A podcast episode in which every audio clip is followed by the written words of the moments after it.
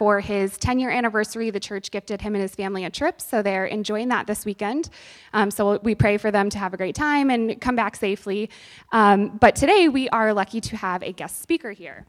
Um, Dr. Neely is an ordained minister of the gospel, and he's also vice president and academic dean at Moody, um, as well as a professor of hermeneutics and homiletics.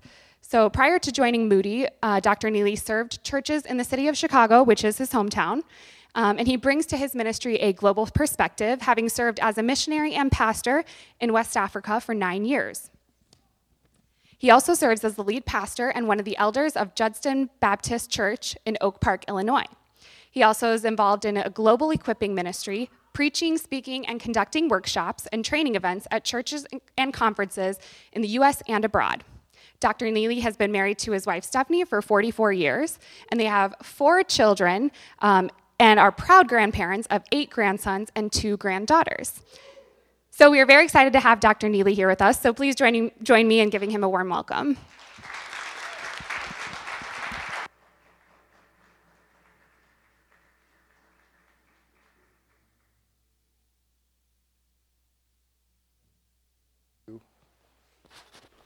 Am, am I on? I'm on. Good. You know, you wake up like that sometimes at my age. Am, I on?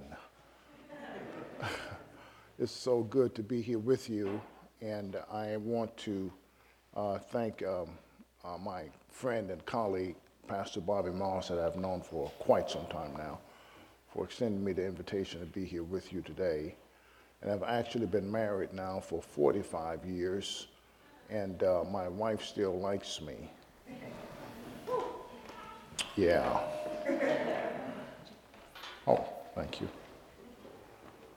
Okay. So you don't mind if I stand here, do you? Is this okay? Uh, this is what we call proxemics in preaching. Uh, so I'm going to ask that you would pray with me and for me uh, as I as I preach. Um, I have, I'm 67 now. I don't, I don't have any hangups about telling people how old I am. You may be thinking he doesn't look 67. That's because I have a shaved head. Um, I want to offer that as an option to some of the brothers. Um, but I've been preaching all of my adult life ever since I was 19.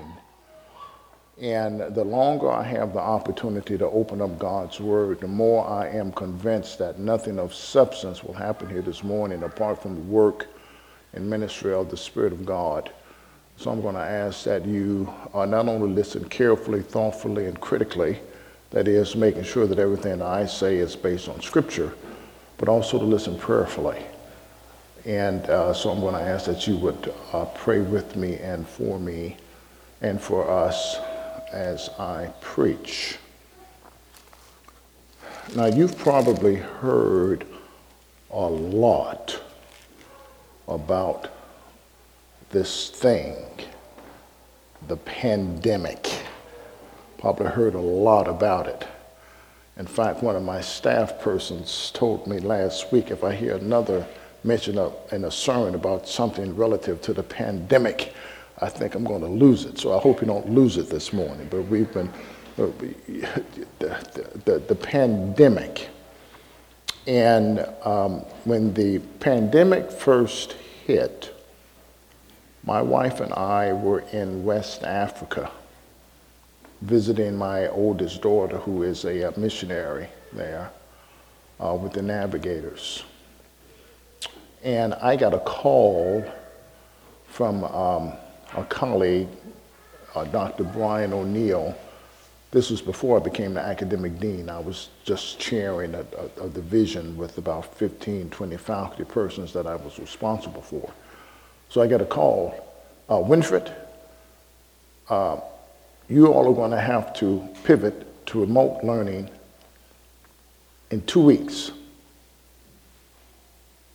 So not only Moody Bible Institute, not only Moody Theological Seminary, but virtually every academic institution in the world had to pivot to remote learning, generally two to three weeks' time. What an adjustment it was. And so, in the thick of the pandemic, I'm in a Zoom meeting in a hermeneutics class, and the student looks at me in, in the Zoom screen and says to me, Dr. Neely, do you think the in person church is over? Do we plan to just have a virtual church from this moment on? And I told him, no. I don't think a virtual congregation will ever, ever replace an in person, face to face fellowship of the people of God. We thank God for the technology that makes it possible. But it's, but it's, it's, not, a, it's not a substitute. And I want to suggest to you that what comes to your mind when you think about your local church may be one of the most important things about you. What comes to your mind when you think about your responsibility to your local church may be one of the most important things about you. What comes to your mind when you think about your role, your place, indeed your catalytic involvement in your local body may be one of the most important things about you.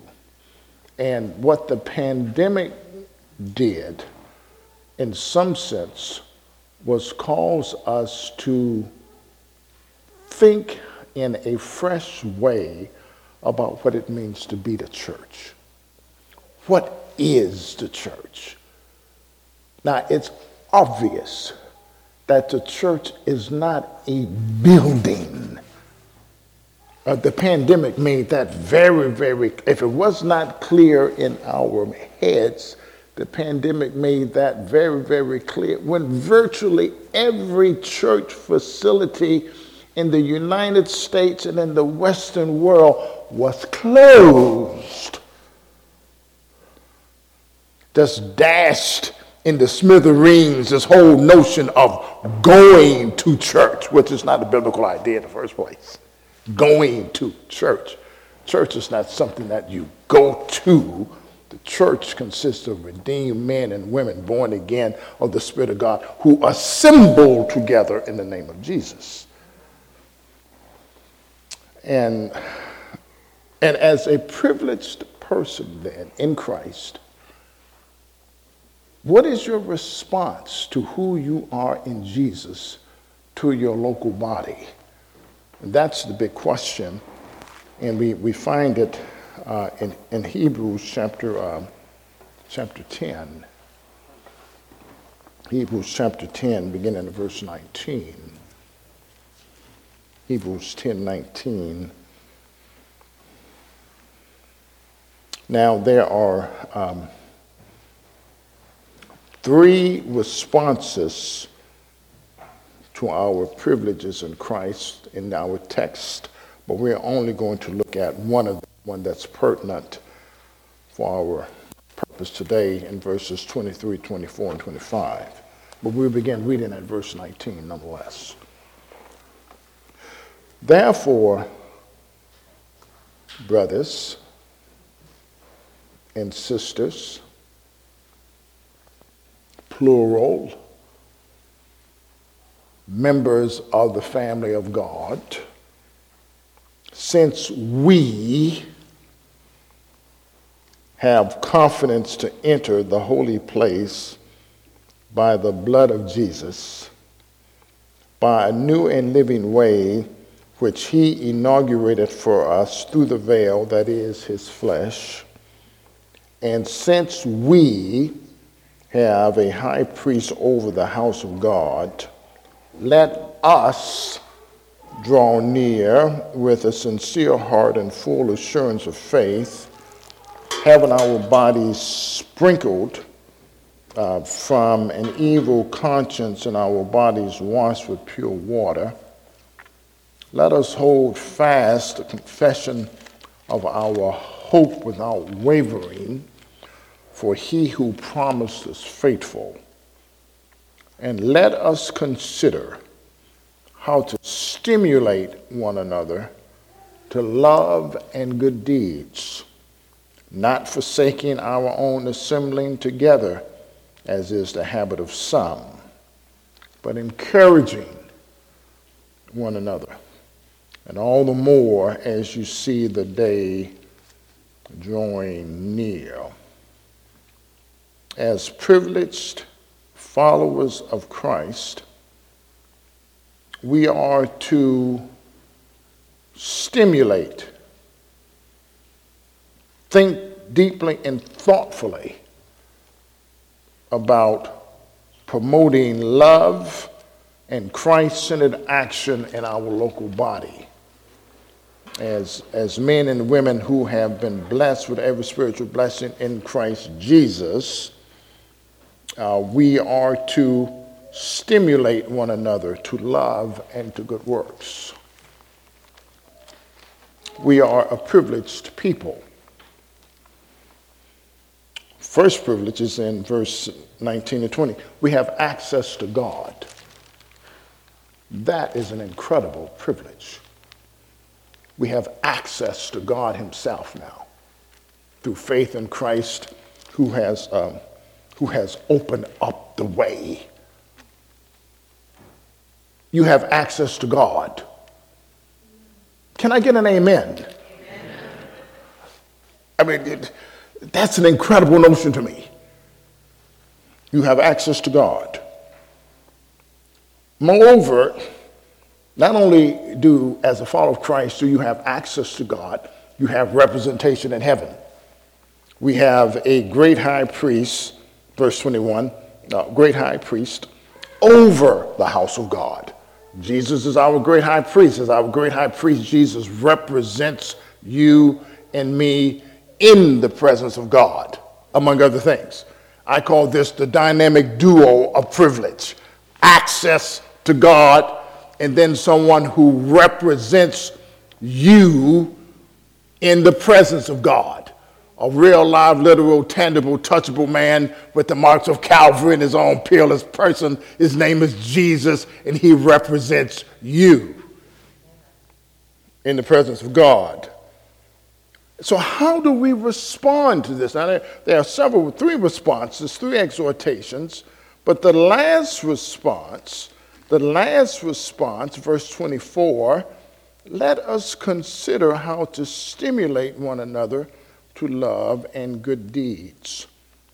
Consider means to give thoughtful attention to. It, it, it, it, it, means to um, reflect on, to ponder.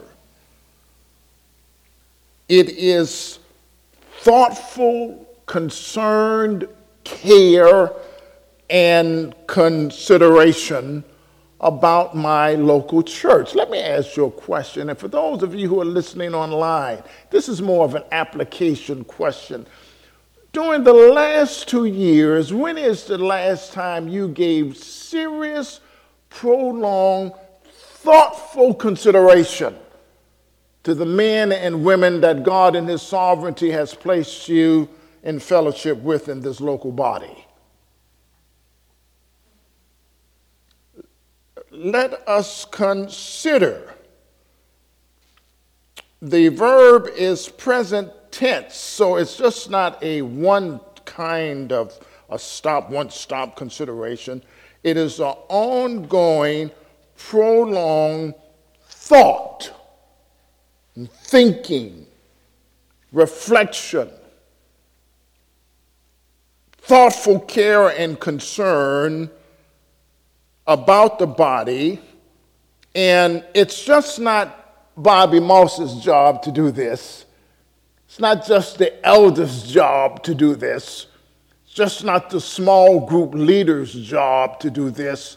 This is the responsibility of every follower of Christ. Let us consider how to stimulate one another so that it is mutual, it's reciprocal, it reflects something of the uh, internal life of God Himself with all of the dynamics of the Godhead.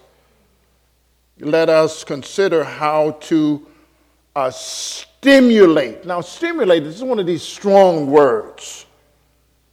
And the idea is to provoke or to incite. And I can be used negatively, you know, to provoke to anger, incite a riot, so forth and so on. But here, it is positive to stimulate one another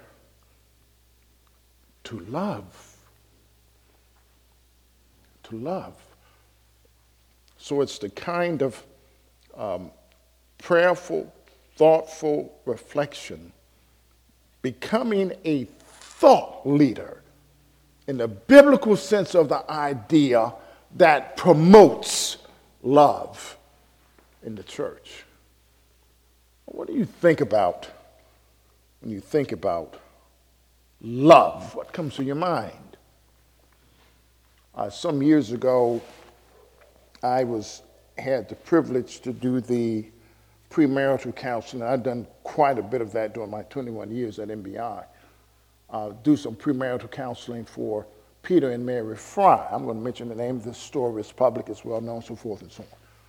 She uh, was one of my students, suffered with cystic fibrosis. I mean, it was pretty bad. It was not uncommon to hear Mary coughing a lot in class, in chapel. And um, Wow. Cystic fibrosis. And just all of the problems that that problem caused in her life. She's getting ready to get married. And so I asked uh, them a question. I said, Can you give me, how do you know uh, when your parents loved you? Not when you wish you were loved, but when you actually could look back and see that your parents loved you. And she starts heaving in my office. She starts convulsing and crying. And I thought, wow, I, I didn't know what to think. I didn't know what was going on. I didn't know what that question triggered. And I looked at her and I said, Mary, what's wrong? Of course, the fiance was looking at her too. He was trying to get all this figured out. And she says, um, My parents loved me ever since I came into the world because she had this illness. And she talked about how they sacrificed for her, how they served her, and how they loved her unconditionally. You see, that's agape love. That's the kind of love that's being talked about. It's the love that, that, that, uh, that serves, that, that, uh, that gives, that sacrifices for the highest good of the person loved without thinking of, of, uh, of, of anything in return because it's fundamentally the love of God. You see, God in his essential being is love. And that means that God's triune life, God has always been Trinity. He's always been one and three and three and one. And love has marked the being of God from, from all eternity. And that love was uh, demonstrated supremely at the cross. And stimulate one another to love. In other words, we're giving thoughtful consideration in prayer, in humble dialogue, in humility with how we take steps to promote this in the life of the church. Remember, this is not what I'm getting from the congregation, it's what I'm giving. Amen. It's not about what I'm getting. This is not what this is about.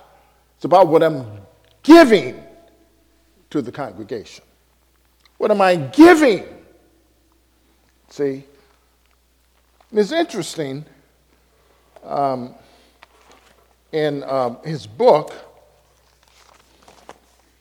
what's so amazing about, uh, about grace, uh, Philip Yancey tells this story. Listen to this.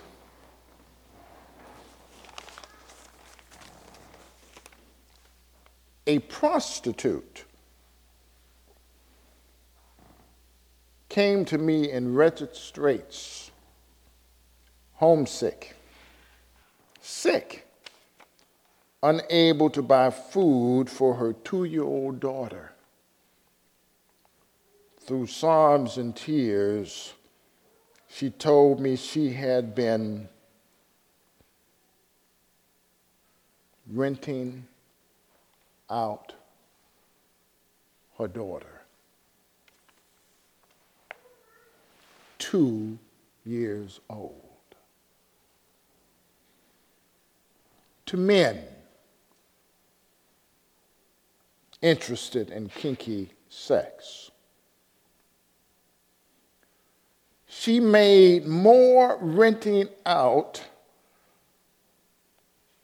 her daughter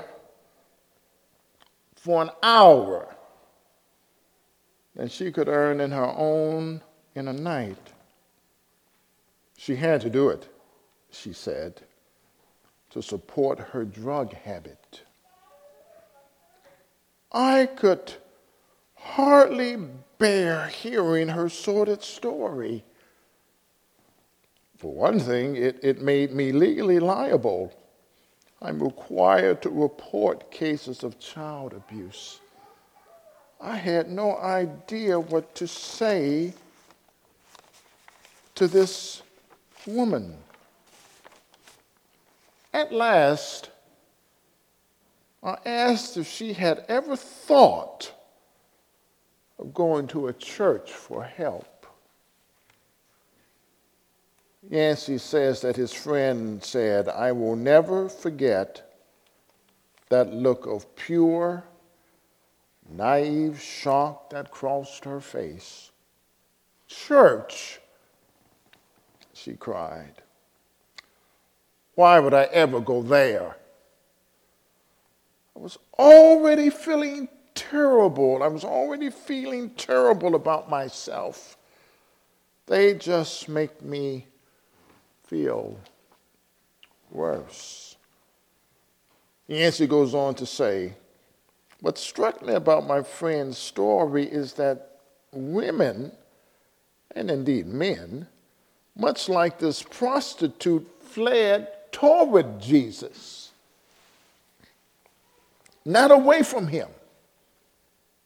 The worse a person felt about himself or herself, the more likely he or she saw Jesus as a refuge. Has the church lost that gift?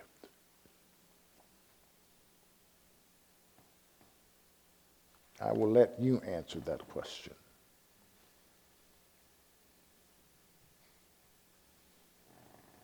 Jarred me, actually, just this morning.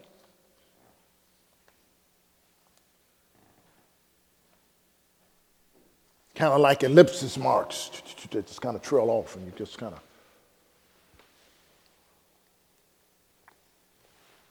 But have we now ceased to love with the love of Jesus, with the love of the cross? Augustine declared love has hands to help others, feet to hasten to the poor and needy, eyes to, eyes to see misery and want love. It sees, eyes to see, eyes to see misery and want, hears to hear the sighs and sorrows of people. We are to pay thoughtful attention to one another, careful, thoughtful, ongoing, prolonged attention to one another in order to stimulate love so that the church of Jesus Christ, this local body of men and women and boys and girls, once again becomes this community now that's known uh, for love.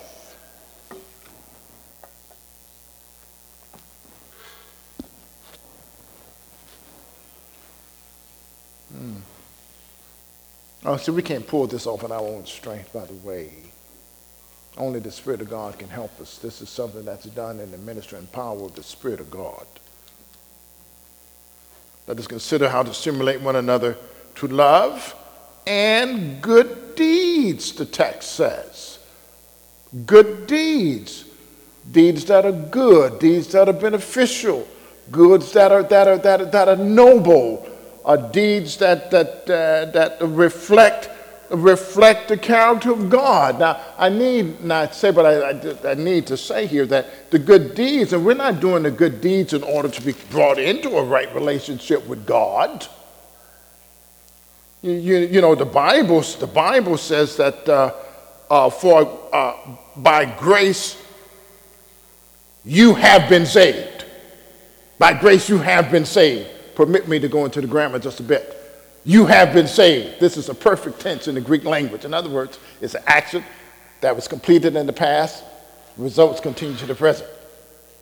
Mm-hmm. I don't know if I get excited when I think about the theology of the grammar. I'm saved. Um, perfect tense, passive voice. In other words, you're not acting, you're being acted upon. God Himself saves you, follower of Christ.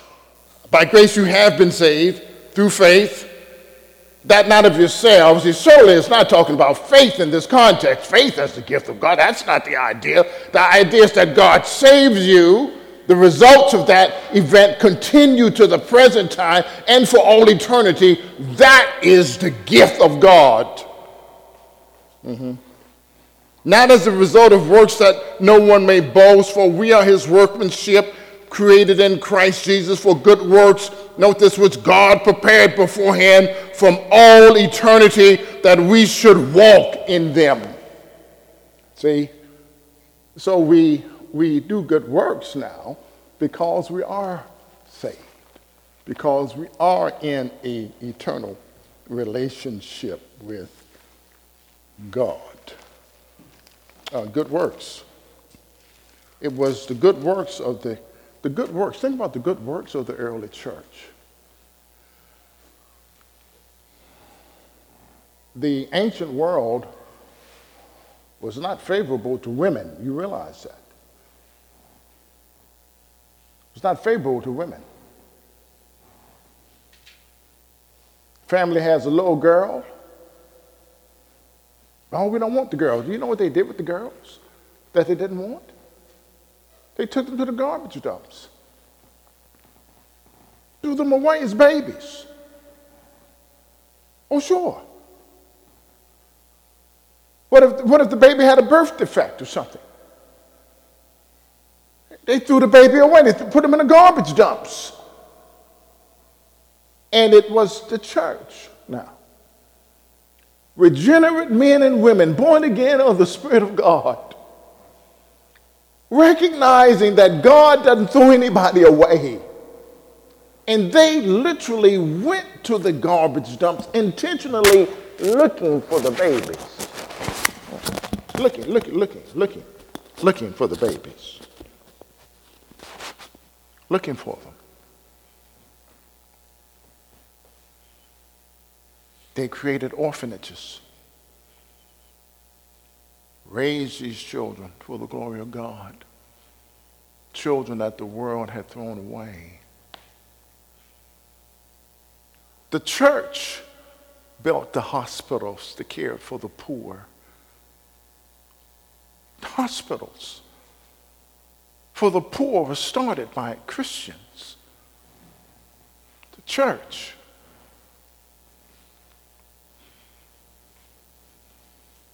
Was the church that cared for people during the pandemics. Some believe that it was the good works of the church that won the pagan world to Jesus. Won the pagan world to Jesus. My time is getting away from me. Um, how to stimulate one another to love and good deeds. Now we've got two ing words that qualify, help us understand what's involved in considering how to simulate forsaking and encouraging. Forsaking and encouraging. So when you're reading your Bible, especially the NASB, which is really, really good with this, when you have a verb, then you got these ing words surrounding that main verb. These ing words help you understand what's involved in that principal action. Let us consider how to consider, stimulate one another to love and good deeds, not forsaking the assembling of ourselves together. And this is more than just absenting oneself from a church meeting.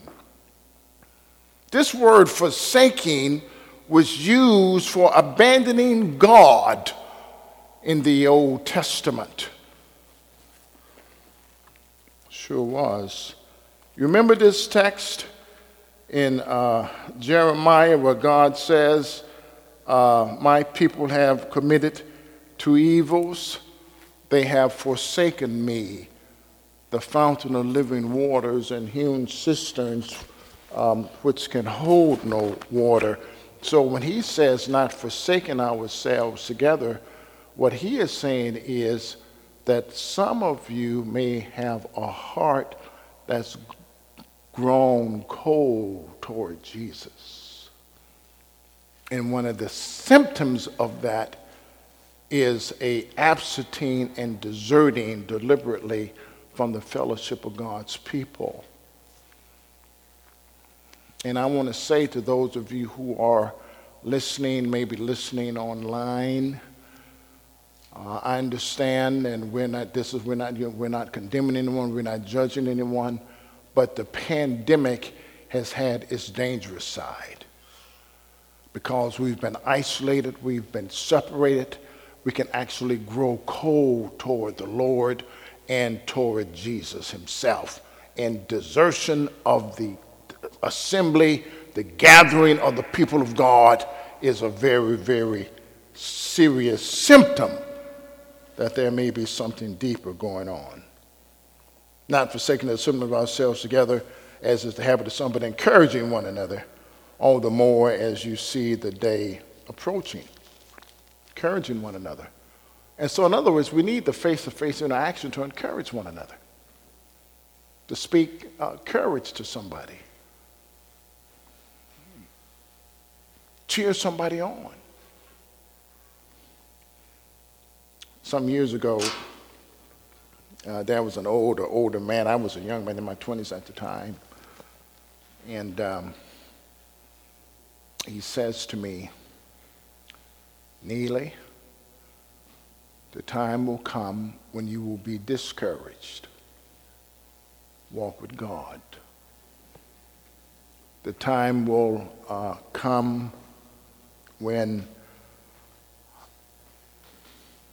you may not be able to see your way through walk with God. The time will come when you will have, in good faith, made a decision you thought was wise, and it turns out that it was a disastrous decision, and all of the ramifications and implications and all of the things that you didn't see are coming. Neely, walk with God. See, this is encouragement. To encourage you brothers and sisters in Christ, to walk with God all the more as you see the day approaching. I don't know about you, but I am so glad that this life doesn't have the last word. That all that we see around us, that this is not the last word, that this is just not it. The Lord Jesus Christ hallelujah, is going to return. And by faith, we see light at the end of the tunnel of history. We see it. I remember the old hymn, You are coming, rays of glory. You are coming, Lord, for me. Boy, that's kind of something of an echo here. Whoa, whoa, whoa. What's coming right back at me? I'm thinking, okay, Neely, you're getting kind of loud there. Better watch the volume there, son. But he's coming, right? So let me ask you a question. This is what I'm asking you all to do. Think about this church. Think about the men and women in it. Think about them by name. And what can you do as a brother or a sister walking in the power of the Spirit to promote love and good works? You're probably doing this already, but you just might want to start praying for everybody by name. You may be doing this already, but you may want to pick up the telephone and call somebody. Ah, the telephone still works. And I'm not just talking to sending somebody a text. Now I know, I, I know, y'all probably thinking Neely's a dinosaur. Probably not to be a dinosaur, but the fact that I got a Bible, got a book. God bless my younger minister, ministerial friends, Bobby and, and, and, Pastor Job, and you, you know with the thing. Uh, I got to have a book. See, I can sound like an hold. Well, I'm, I'm, I'm older. I, I get that. The phone still works. One of the things that we've been doing, we've been calling people. Just call people on the phone. I got one of my colleagues, he calls somebody, you know how long he talks? 45 minutes. Well, see, I call you, I'm not talking 45 minutes. I'm talking 10 minutes. Hey, how you doing? God bless you. We're praying for you. Now, if you want to, don't look at me like that. Yeah, dude. Yeah, yeah, you, you understand what I'm saying? Call somebody. You'll be surprised what that will do to somebody. And I know you're doing that, and I want to encourage you to do that. And for those of you who have not come back to the in person service yet, I want to say this to you with as much compassion as I can muster. It's time now. If you're not providentially hindered, if you don't have someone in your home with underlying conditions, you need to prayerfully consider joining your brothers and sisters in in person worship. We need to see you. We need you to grow. We need you. You need us. We thank you, Lord, for this word. Thank you for being with us. Thank you for this congregation of men and women who love you. I pray that this congregation will continue to grow and become known as a congregation of love and good works, fueled by the second coming of Jesus. Amen. I think that worship team is coming back. I think.